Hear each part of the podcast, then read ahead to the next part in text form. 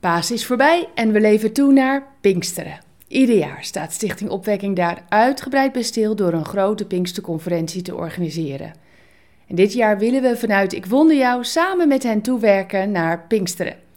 En iedere vrijdag geef ik, Wilma Veen, de ruimte aan één van de mensen die op de conferentie spreken om een tekst met jou te delen. Ik zelf zal er ook spreken. En uh, deze sprekers zullen af en toe bij mij in de livestream zitten op vrijdagochtend.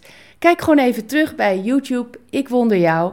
En uh, luister naar de mooie gesprekken die ik met ze heb. Moet je zeker even doen. De spreker van vandaag is David de Vos. Hij heeft de tekst die ik zo zal voorlezen geschreven ter bemoediging voor jou voor deze dag. Ik ben David en vandaag wil ik het met je hebben over wonderen. Wonderen zijn het bewijs. Wonderen onderscheiden het christelijk geloof van alle andere religies. Bovennatuurlijke wonderen van genezing en herstel zijn kenmerkend voor ons geloof. Die zie je niet op dezelfde manier terug bij andere religies. Psalm 72 zegt dat prachtig in vers 18. God doet wonderen, Hij alleen. Het zit als het ware in zijn DNA. Steeds weer bewijst God zichzelf als de God van wonderen. God schiep de wereld door een wonder. Hij opende de Rode Zee, zorgde voor eten en drinken in de woestijn, beschermde Daniel in een kuil vol woeste leeuwen, redde Daniels vrienden uit een brandende oven. De Bijbel staat vol verhalen over Gods voorziening, redding en ingrijpen.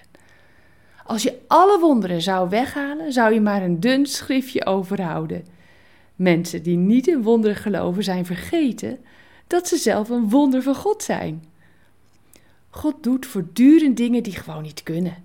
Hij herinnert ons er ook aan. Weet je nog wat ik gedaan heb toen ik je uit Egypte haalde? zegt hij dan. Toch zeggen mensen wel eens dat je niet gericht moet zijn op wonderen.